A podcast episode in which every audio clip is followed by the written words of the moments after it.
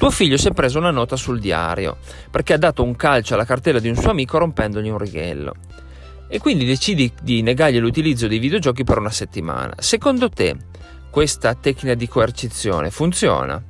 Probabilmente ha la sua efficacia, ma non è detto che impedisca che tuo figlio si comporti in questo modo anche in futuro.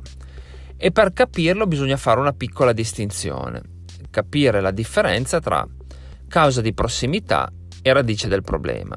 La causa di prossimità semplicemente è quella che la, la, la causa che è evidente in, in questa diatriba tra i due ragazzi. E infatti chiedendo al nostro figlio perché ha dato un calcio alla cartella, lui ci dirà, è eh, perché lui mi ha dato una risposta brutta alla mia domanda, una risposta sgradevole. E, ehm, e quindi la causa di prossimità è la risposta sgradevole del, del suo amico. Ma noi dobbiamo andare più a fondo e capire la radice del problema.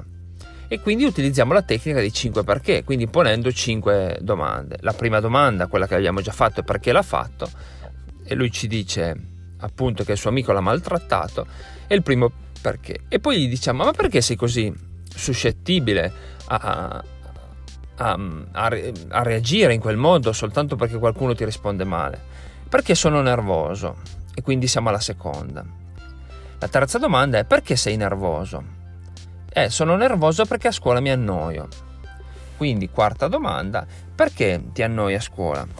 Perché le lezioni che, non, che, le lezioni che stiamo facendo a scuola non le trovo divertenti. E perché non le trovi divertenti? Eh, perché probabilmente ho sbagliato facoltà, dovevo studiare un'altra altre materie non, e non quella che ho preso. Quindi mettiamo il caso che sta, stia studiando economia e probabilmente lui abbia una vocazione per materie più umanistiche.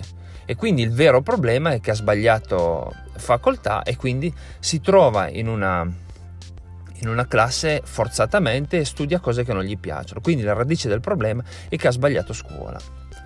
Eh, adesso ho fatto un esempio con la facoltà, quindi con l'università. Si spera che all'università ovviamente non capiti che il, un ragazzo dia un calcio alla, alla, cartella di un compagno e probabilmente non ci sono neanche le note. Eh, si poteva fare un esempio con una scuola superiore o una scuola, una scuola superiore, ecco perché è il momento in cui si prende una decisione su, su, quale, su quale scuola intraprendere. Però è per capire appunto questa distinzione tra causa di profondità causa di prossimità e radice del problema e l'utilizzo dei 5 perché perché ci fanno capire effettivamente dove il, da dove nasce il problema.